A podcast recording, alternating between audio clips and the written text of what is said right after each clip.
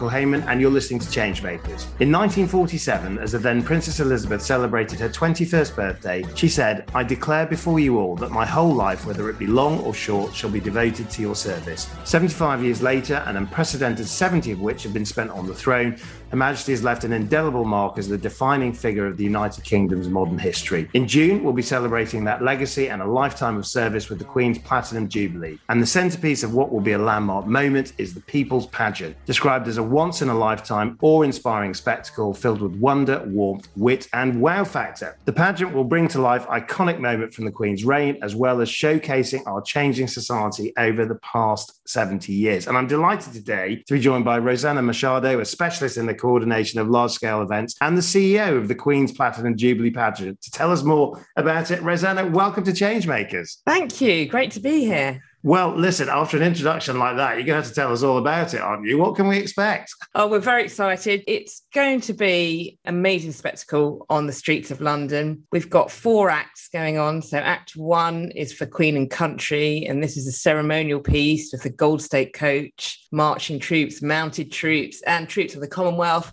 Act Two is the time of our lives, where we recreate the kind of seven decades through music, dance, world events. Act Three is Let's Celebrate, where we've got elements of the Queen's life brought to life through carnival, through dance and music. And Act Four is like a tribute to the Queen outside Buckingham Palace. It just sounds absolutely fantastic. Now, you must be quite a, an expert in logistics, it strikes me. ten thousand people, including the military, six thousand volunteers, performers, key workers, two and a half thousand members of the general public. I mean, that's a fair, that's a fair old force you've mustered. It is. I mean, I've got a great team surrounding me to make that happen. And for me, it's all about empowering all those people to really kind of take control of their elements. I mean, when, when you look at this, seventy incredible years. I mean, how do you how do you curate something like that? I mean, the four acts sound sound brilliant. I mean, but but in terms of the process of actually putting something like this together, I mean, give give us an insight into sort of how you got to where you got to, and actually how you make sure that it represents,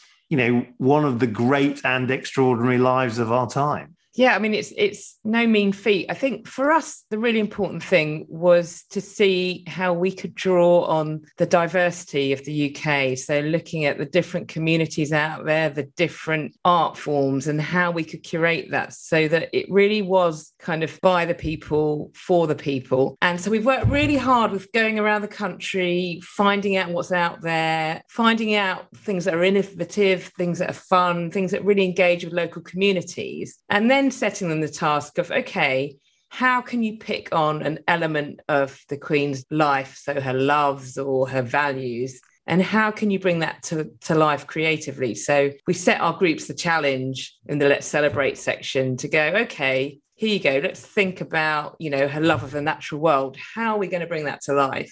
Mm. And really working with them to, to bring something that's really joyful, you know. If there's, there's one word that I think sums it up, it's joyful. And I really hope that people, you know, come away with that warm, fuzzy feeling that you get from seeing something that really kind of ignites your fire. Mm. I mean, obviously the, the phrase, the People's Pageant, for a royal pageant, tell us a little bit about the role of society. Um, the Queen has always made a, you know, has made no sort of mystery in terms of her comments on on service, and indeed that service ethic for for for us, for society. T- t- tell us a little bit about the role of people, the role of actually the society of the last seventy years, and how that's reflected as, as part of this. Yeah, well, I think the pageant is really, it's not only a celebration of her reign, but it's also about those values that she holds and those values that we have all kind of are true to ourselves as well. So you think about service, you think about kindness and compassion. These are values that a lot of us hold true to ourselves, true. And I think the way that we wanted to think about the pageant was thinking about how our society has developed over those seventy years. Not only have we had huge amounts of kind of technological change and, and huge amounts of change throughout the world we live in, but actually through all that time, she's been our constancy with her values. And I think everyone feels quite a connection to that. And, and you think about those values and you think about how we connect to our own people in the community. I think that that comes from her. Mm. But of course, it, it's a massively different country now than it, than, than it was then in, in terms of the Jubilee and, and, and in terms of her coronation. When when you try and define, I guess, Britishness today, when you try and try and de- define the U K today, and you celebrate the things that I guess make us a contemporary country, what what are the sort of things that you you've drawn out as as themes? That's that's a really interesting question about defining Britishness, because I always find that question impossible to answer, you know, because I, I think that, you know, even in the last ten, fifteen years, the way we connect with people has changed massively in terms of technology and social media and, and digital comms. But then I also think about how, you know, when we went through the pandemic, as a community, we actually, communities, we went back to basics and we mm. rediscovered that human connection. And I think actually that still is what binds us all together, is how we connect with each other. And I think, you know, Jubilees throughout time and, and even today are all about how we connect uh, with each other, how we connect with our communities. And I don't think that's changed over time. How we connect might have changed, but actually mm. that connection is still key to it. Let's go back with that struggle to define Britishness. I mean, do you think that's unique to here, or or would it actually now be the same as wherever in the world you were? I'm just thinking, I don't know, the States is coming to mind. I mean, would would you, I mean, in terms of the compare and contrast around the world, do you think we've just gone through so much change that that now becomes a very hard thing to do? Or do you think actually it's just the relationships that people have with countries in a globally, digitally collect, connected world? Well, I think, you know, I struggle with labels anyway, personally, because I think, you know, we shouldn't be defined by, you know, I'm sporty or I'm creative or I'm this. And I actually think, you know, allowing people to shape themselves and grow and become what they want to become is, you know, where the beauty comes and how people grow. Um, so when people say, oh, define this thing, I find it quite limiting. And I, and I think we are a very diverse culture. And I think, you know, that's what we should celebrate. But I don't like to try and pigeonhole it. I suppose what I'm thinking about it is that I sort of think it's a really interesting juxtaposition, isn't it? Because as an institution, the monarchy stands for continuity. And yet it's also at the heart of change. And change is a very important part of, of the story of, you know, the last sort of seventy years or so, in a period where we've seen a lot of those institutions evolve or, or not. But the monarchy, of course, has been at the heart of that evolution and change to reflect some of those sort of themes and, and modernity. I mean, one of the things you've said about this pageant is the importance of legacy to provide opportunities for things that will go on and to bring benefit to communities long after long after the um, the celebrations are over. Tell us a little bit about what that might actually mean and, and what the legacy uh, is and how it might last. Yeah, well, you know, it was really important when I took on the project that it wasn't just a one-day event. And I've worked in live events for over twenty years, and I love the magic and the sparkle that you get from bringing people together for that event. And what I wanted to do was kind of bottle that and go, okay, how can we sprinkle that to continue after the event happens? And we've looked to do it in a number of ways. So, so, you know, my aim was, okay, how can people benefit from this afterwards? So one thing we're looking at is some of the creative projects that we are creating for the pageant. They'll live on in homecoming processions in local communities, so more people get to see it and experience it. We've also been working with how we can develop young people. So we've got interns in our team. We're working with some volunteers on the day. And then in terms of sustainability, we're looking at how we can become more sustainable as a live event, accepting that, you know, there are limitations, but actually what we want to do is to gift our findings to the events industry mm. so that future events can continue to improve. And I'm also looking at how we might engage with communities that might not traditionally engage with Jubilees. So we're doing a project with the Ideas Foundation in schools where they're doing a photography project around the Commonwealth of Kindness. So thinking about the Queen's value of kindness and how you could depict that in photography. We're also working with the industrial cadets on how they could produce their own kind of carbon reducing Jubilee party. So again, just looking at how we can also build capacity in local communities so that after the event, people have got more skills or more access mm. to some of the things that we've been creating.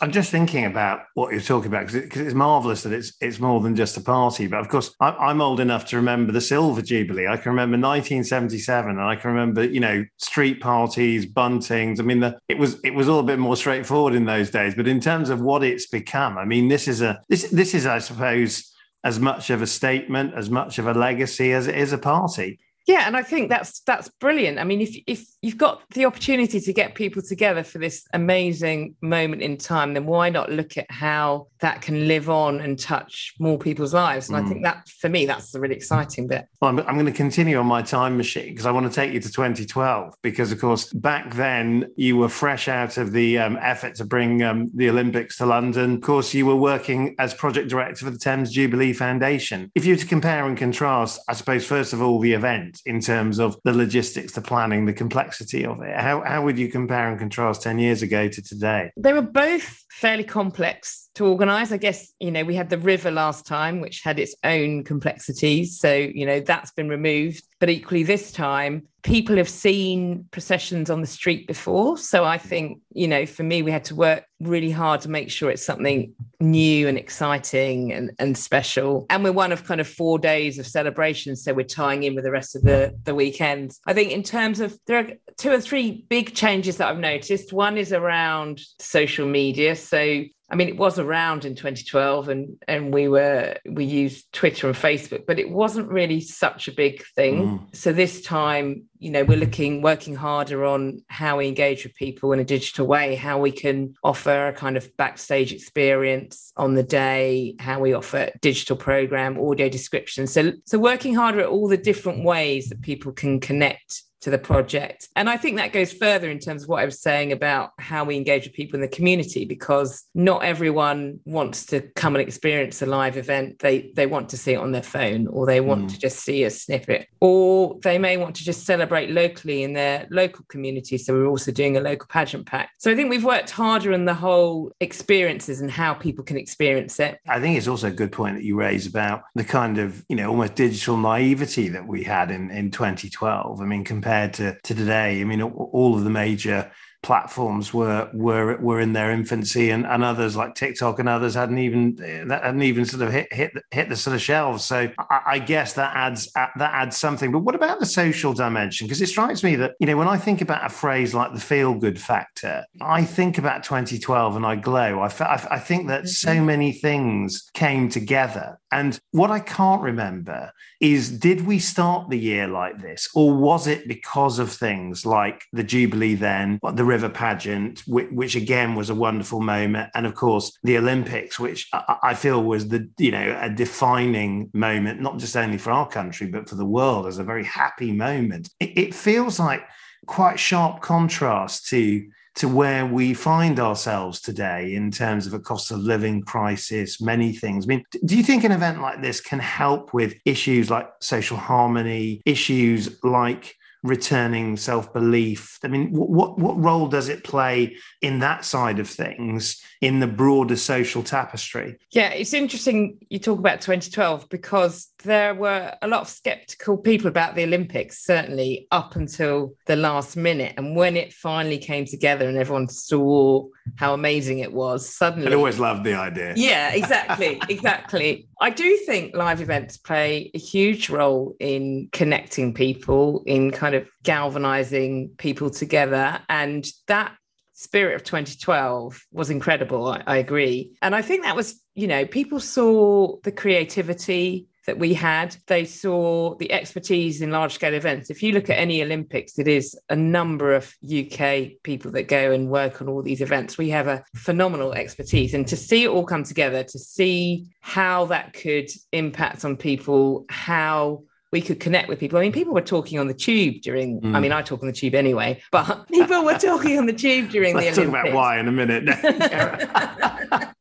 but it it felt a real sense of unity. And it was and unity. I, I think yeah, that's right. And I certainly believe that, you know, we are the start of a number of events in, in this year. So, you know, we've got the Commonwealth Games, we've got the Unboxed Festival as well. So I do think it's a real opportunity to foster that sense of unity and celebration of, of those well, different cultures. And, and I think there were the kind of, as you say, there were plenty of people in the run-up that were, were very sceptical. And of course, one of the turning points, one of the unexpected moments was when the forces were called in to help with the ticketing and the volunteering and making it happen. And it just, it just felt that so many of the kind of, I suppose, British institutions were, were a part of this. And of course, the Olympics itself, you know, that, that opening ceremony was its own celebration of our story, and it's lived long in, in the memory. I mean, did you take any any inspirations from that in terms of putting on the People's Pageant, which which I suppose picks up the baton of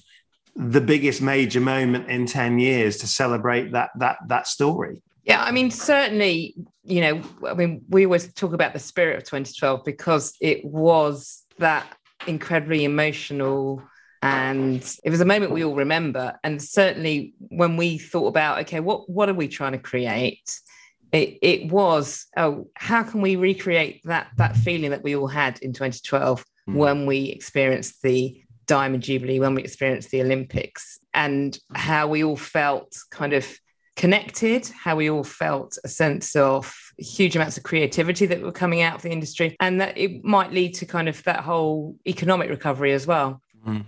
I mean, I suppose we, we've talked about, you know, the sort of digital changes, but of course, you know, this has a, been a very challenging and, and, you know, many will say divisive few years with Brexit, COVID, now cost of living crisis. In terms of how an event like this feels tonally appropriate for the moment in time in which we live, how do, how do you get how do you get a potentially sensitive issue like that right? Well, I think I see it as an opportunity to, you know, give people a moment to reflect, but also, you know, a moment of renewal as well, and to think about the future and, and what it can provide. And I think, you know, probably particularly with the pandemic, we haven't experienced those large-scale events like we had back in, in twenty twelve. We haven't experienced them for a few years. And we've we've probably missed that moment of of that magic when you get thousands mm. of people together for a common goal. And I think... Do you think we need it? I mean, I, I yeah. wonder whether actually, we, you know, because I feel like, you know, it almost feels like we've been apart, but we need to be together.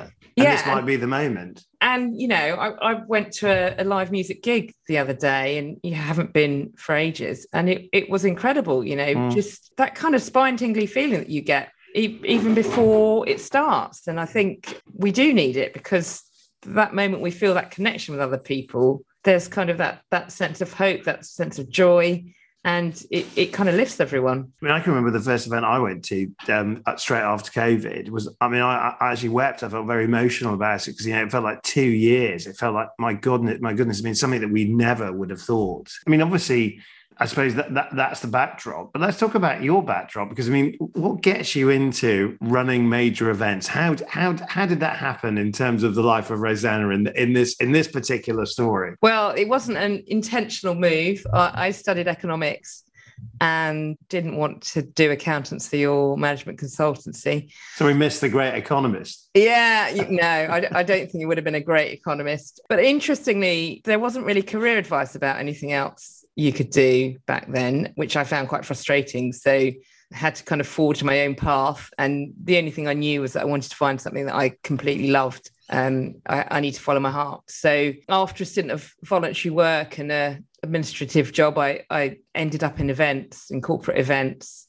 and uh, completely fell in love with it. Mm. You know, for me, it's always been about the relationships that you build. That's more than any technical skills, is about kind of empathy and how you can take people on the journey with you, and how you can just bring a team and all your stakeholders together, because it's quite often quite a highly pressurized environment.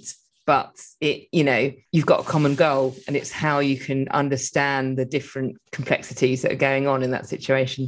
Mm. I mean, you, you you also have a, a side hustle, Rosanna, which is which is an, as an executive coach, and we were talking about this sort of the business leaders and charity leaders that you're you're working with, and, and your focus on emotional intelligence. And I'm wondering, there, there's also an emotional sort of aspect to great events, isn't there, in terms of the, you know, how we feel and how we connect and how we gain meaning. And I wonder, is that a bridge into another side of your life?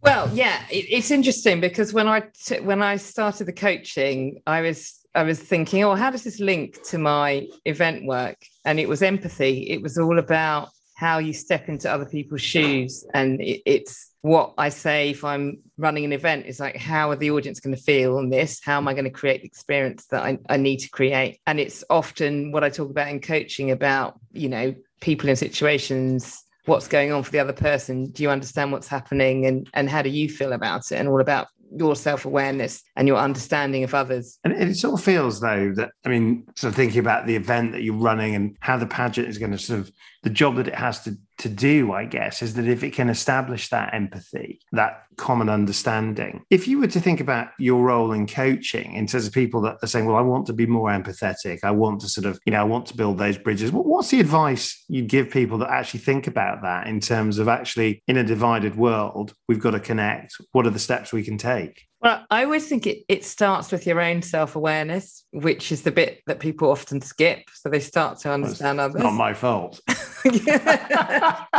The more you understand yourself, the more you understand why you might be reacting to someone in, in a certain way. So quite often we might project our own values onto other people. You know, when I start emails, I generally ask people how they are and nice, some niceties, and someone sends me a one line back and I think, oh, that's rude. And I think, oh no, they're just, they're different to me, right? When I reread it, it's not actually rude, it's just to the point. And I think understanding yourself and understanding, you know, your own values and what triggers you is the start of it all. Mm. And then to understand other people. And actually, you know, the biggest thing I say to people is just to listen and to ask questions. You know, I sent, you know, I, I sent something's upsetting you. What's going on for you? Rather than getting into quite a kind of argumentative. So understanding point. another another point of view. I mean, it sounds easy when you say it like that. I mean, let's move on to this another area for you, which which is important, which is the next generation. And you've said that, you know, you are passionate about people development and training the next generation.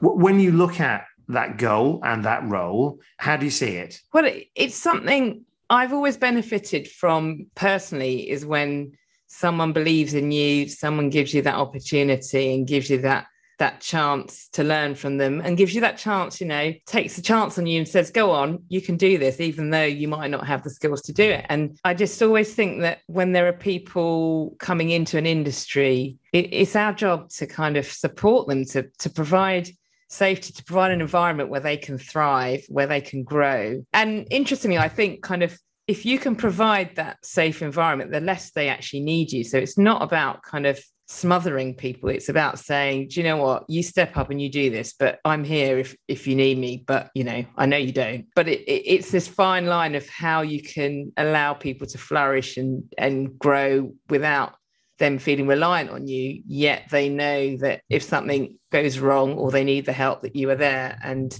it just, it brings me the greatest joy when I see I bet. people I've yeah. worked with just thriving. Now, I'm thinking I, I was seven when the Silver Jubilee happened, and I, I have I've girls, I have two daughters that are eleven and nine. What what are they going to remember about about the People's Pageant when they get to my my old age?